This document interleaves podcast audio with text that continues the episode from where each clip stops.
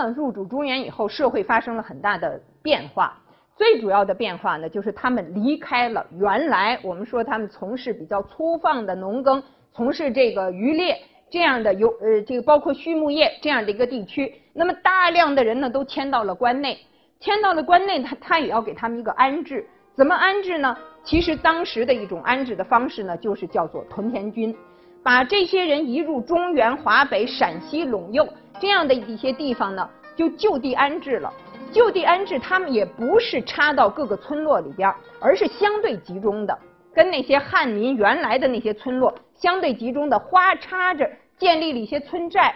这些村寨里边呢，集中的是这些女真人，而当时呢，剥夺了很多汉人的土地，一有一些就是战争里边流散了，那就出来一些无主荒地；还有一些呢，就是剥夺了汉人的土地，把这些土地呢给这些女真人，让他们在这儿种地为生。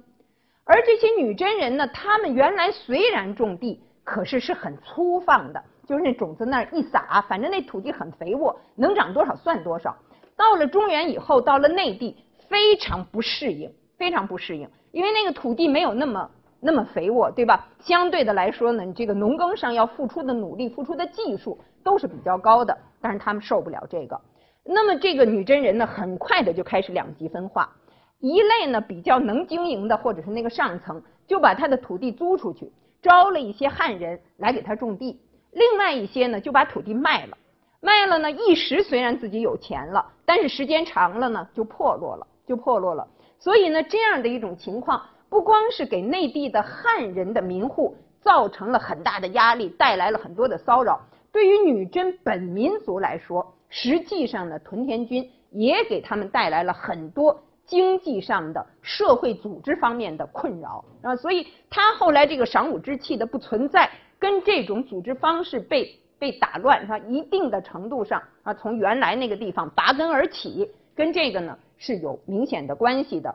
所以呢，这个蒙安莫克户呢，他们迁进来之后，夹杂在汉人的村落之间，逐渐的呢开始有经济上的交往，比方说他。要租土地出去，对吧？那就要谈条件啊，就有有这些交往。另外呢，逐渐又开始有了联姻。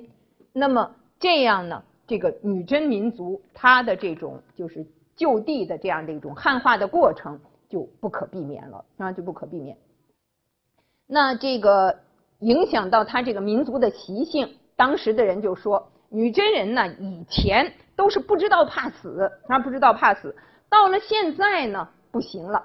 这个我们说，这个宋金之间是以淮河为界，那么这个淮河的金这一方呢，总要派人去戍守，派上谁去戍守，这个家里边啊，就跟那个妻离子散似的，这个都是难舍难分，而且呢，这个很多人呢都是觉得再也回不来了，是吧？到那儿去再也回不来了，所以以前的那种一往无前的那个气势呢，到这个时候已经不存在了。所以呢，尽管这个世宗呢。再三的鼓励这些人要知道女真的纯实之风，而且呢，鼓励他们的子弟再回到上京去，回到他们当年的发源地。但是呢，也都无济于事。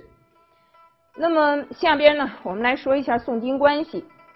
宋金关系海上之盟呢，其实我们原来讲到过。燕山之役呢，刚才我们也提到，就是打燕山的时候，当时呢，按照协议，金呢是从北边打，那么宋呢是从南边打。其实呢，我们可以看到这个大致当时的一个形势，就是女真呢，它是在北边的，宋是在南边，中间呢夹的是这个当年的辽，当年的契丹。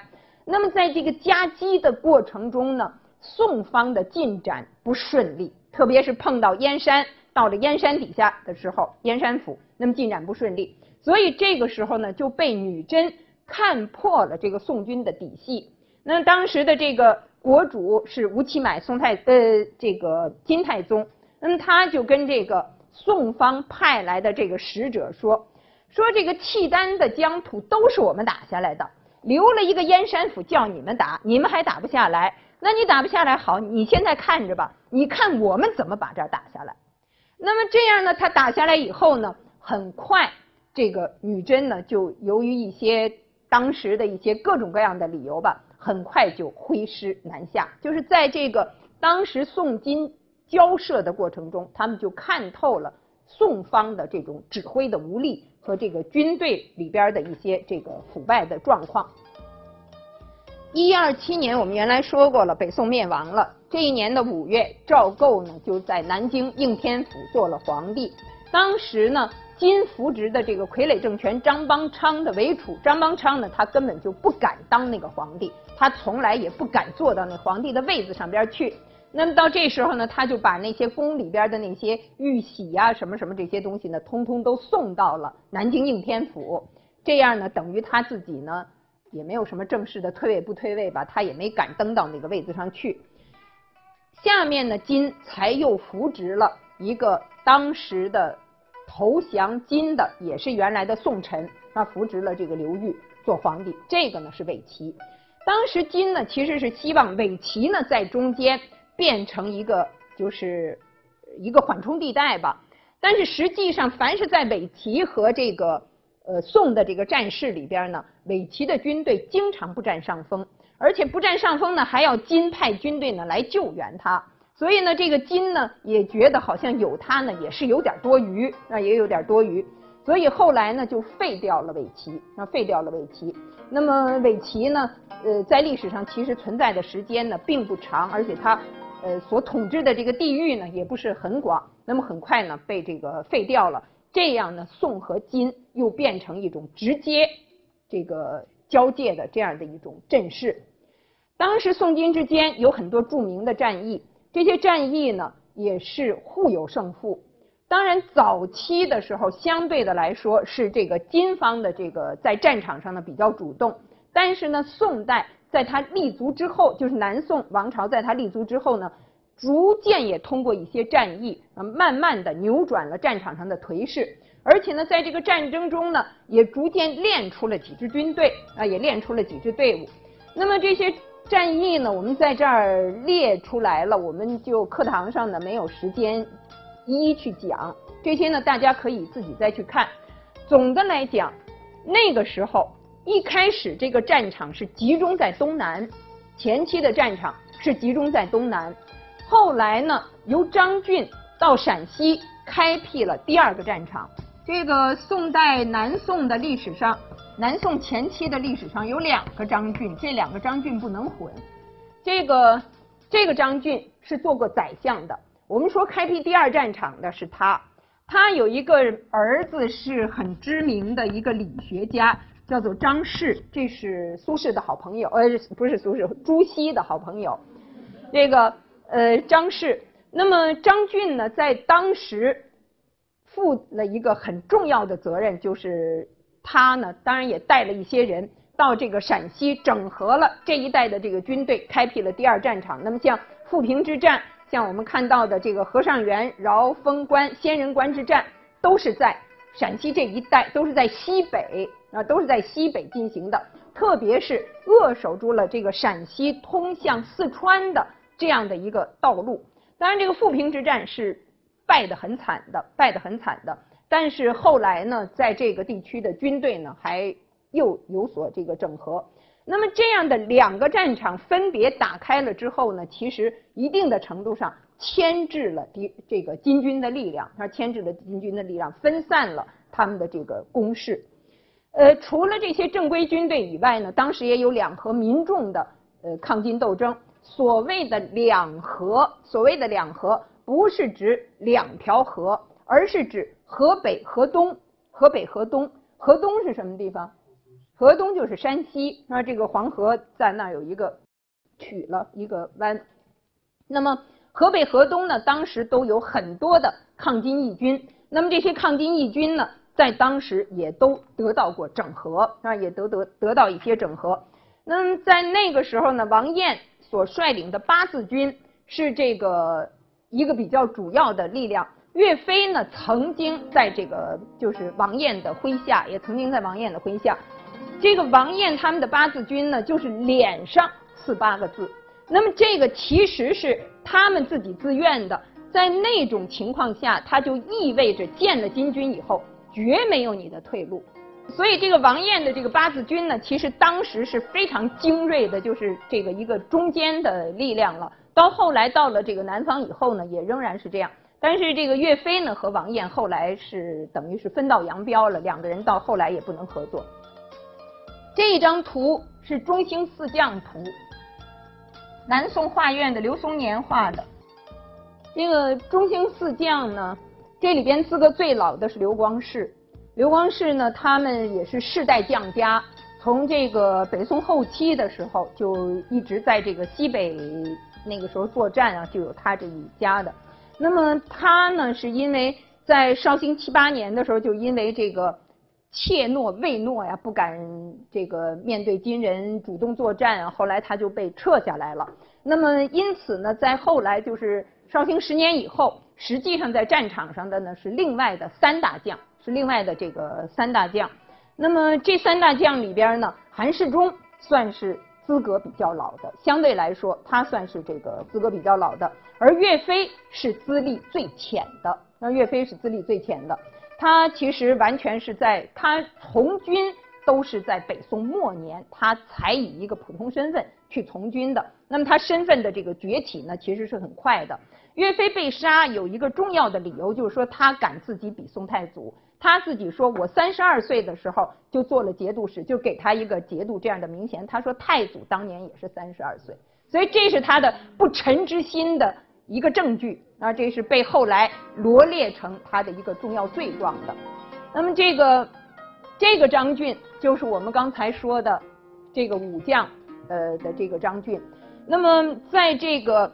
呃，我们知道宋呢，我们原来曾经讲过，南宋的时候战守河一直是一个重大的政策抉择，对吧？在面临这个重大政策抉择的时候呢，绍兴年间，那么当然随着这个秦桧做宰相，那么跟这个宋高宗赵构两个人呢，应该说是一拍即合，那么一直呢是要推进这个和议、和议、合约的。这个和议呢，曾经在绍兴八年的时候。一度险些达成和议，就是那个时候都觉得这个和议应该是没有问题了。那个和议里边呢，甚至于金方呢答应把这个河南地都还给这个宋方。那所以呢，这个宋方呢，当时这个朝野啊，呃，应该说主要是朝廷吧，是一片颂歌啊，一片颂歌。而在这个时候，各地的这些首脑啊，包括这个军事上的首脑，都应该向朝廷。这个进上一种表彰，这个表彰里边呢，因为这个要要达成和议了，是吧？要进入和平时期了，而且那个又有这么好的这个呃和议的条件，所以呢，很多进的呢，实际上就是一种贺表，祝贺这个和议的成功。岳飞当时是在湖北荆西，这个这个荆其实这个荆西呃跟原来的那个虽然它是以呃，开封为京了，但是实际上呢，这个位置已经很难移了。呃，那么在这个岳飞所奏上的这个表彰里边呢，表面上似乎是贺表，但是里边他说：“愿定谋于全胜，期收地于两河，唾手燕云，终欲复仇而报国，誓心天地，当令其手以称藩。”所以他的这个贺表实际上不是贺表，对不对？非常尖锐的表现了他对这个苟且的和议的批评。当然，这个和议后来没达成。为什么没达成呢？就是我们说的，本来那个女真贵族她对于中原地不感兴趣，所以呢，他会以这个比较高的代价呢，他愿意把这个中原地还回来。但是实际上后来金熙宗他们不肯了。而且呢，当时辅佐金熙宗的完颜宗弼，完颜宗弼是什么人？就是我们汉文里边经常说到的吴珠。吴珠，这个吴珠呢，他并不姓金，很多地方会说他是金吴珠，其实他不姓金，他是金朝人，他的名字是叫吴珠，对吧？那个完颜宗弼呢，其实他也是呃支持汉化的，所以呢，他是反对把这个河南地。交回到这个呃宋方的手里的，而后来的金熙宗在这个朝廷里边的这个呃，就是有一些地位受到威胁，和完颜宗弼当时已经不在了，也有很直接的关系。那么他的岳飞的这种很激烈的态度，他在战场上的表现，这个我们大家都知道，对吧？用不着我再在这儿再重复。那么我们现在呢说的是他在这个朝中是吧？他表现出来的这样的一种态度，以恢复为己任，不肯复合议，这样的一种态度呢，使得那个时候的这个最高统治者就是高宗秦桧这样的一些人不能容他，不能容他，就是好像觉得他是一个非常突出的一个不和谐音，那边都想要。一片太平了，对不对？要这个，呃，要去议和了。那么后来我们知道，真正的和议是在绍兴十一年达成的，而绍兴十一年达成的。那么在这个和议之前，岳飞就被害了。呃，这个在《岳飞传》里边呢，其实曾经有呃有这样的一段话：有人问岳飞说：“这个天下扰扰攘攘的，什么时候才能太平？”岳飞说：“文臣不爱钱，武臣不惜死，天下太平矣。”到现在也还有意义，对不对？文臣不爱钱，也还是很难做到，是不是？现在这个反腐倡廉，仍然是走不出这个坎儿。那么对方呢说汉山易，汉岳家军难。其实我们说这个在这种激烈的战争里边呢，拉出来了几支队伍，但是我们现在看到的，比方说像呃岳家军、吴家兵这样的一些称谓，都是敌人方面先说起来的。为什么呢？宋方自己说这个是很忌讳的，是很忌讳的。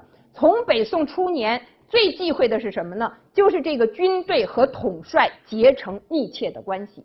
而这个时候战争这么多，顾不得了，对不对？他顾不得把这些关系都拆开，你都拆开了，军队的战斗力显然就是不行。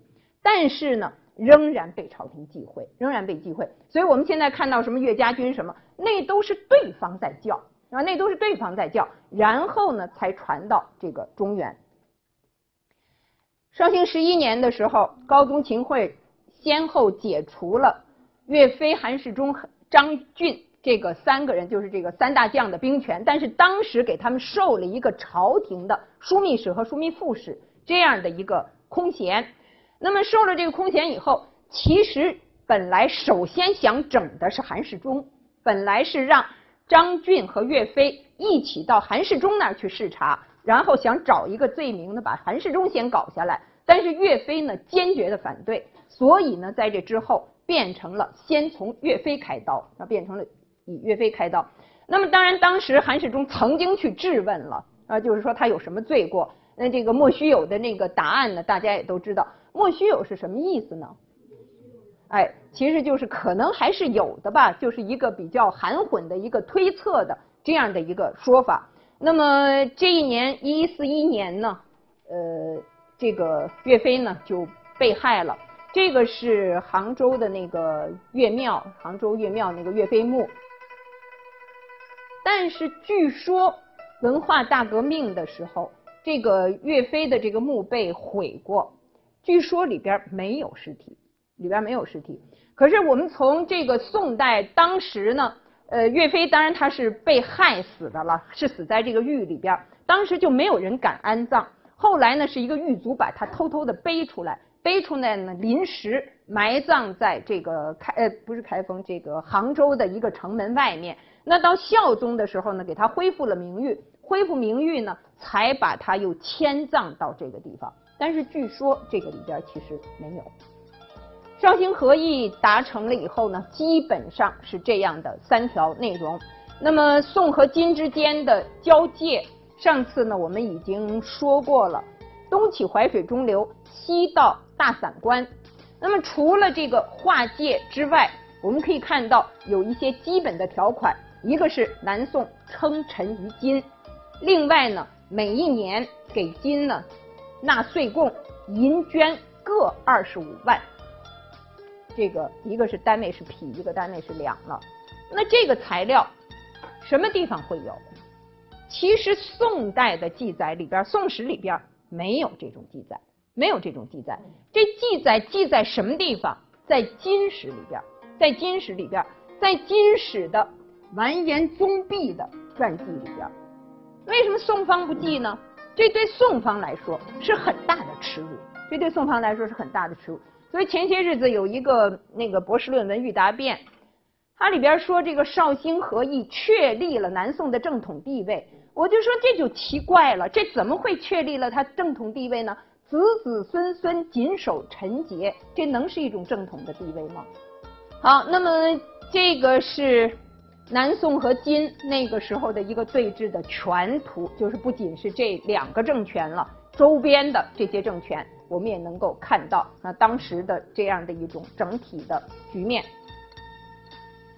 宋金的和议，在绍兴和议之后，还有，那么这些和议呢，都是在宋金的重大的战事之后达成的。一些，比方说这个隆兴和议是孝宗的时候，对吧？有两次采石之战虽然是大捷，但是涪陵之战是败了，涪陵战败了。那么在这个之后达成了隆兴和议，在这个韩侂胄的时候开西北伐，开西北伐呢失利了之后达成了嘉定和议。所以我们可以看到。随着这些双方的军事上的这个态势你攻我我进，那么这样的一种态势的不同，这个和议的条款，特别是这个岁贡的多少，那所谓的靠金银呐、岁贡啊，甚至于这个双方之间的称谓，都会受到明显的影响。但是双方之间的划界一直是比较稳定的，划界是比较稳定的。另外的，特别是像岁币这样的。受到了很多的影响。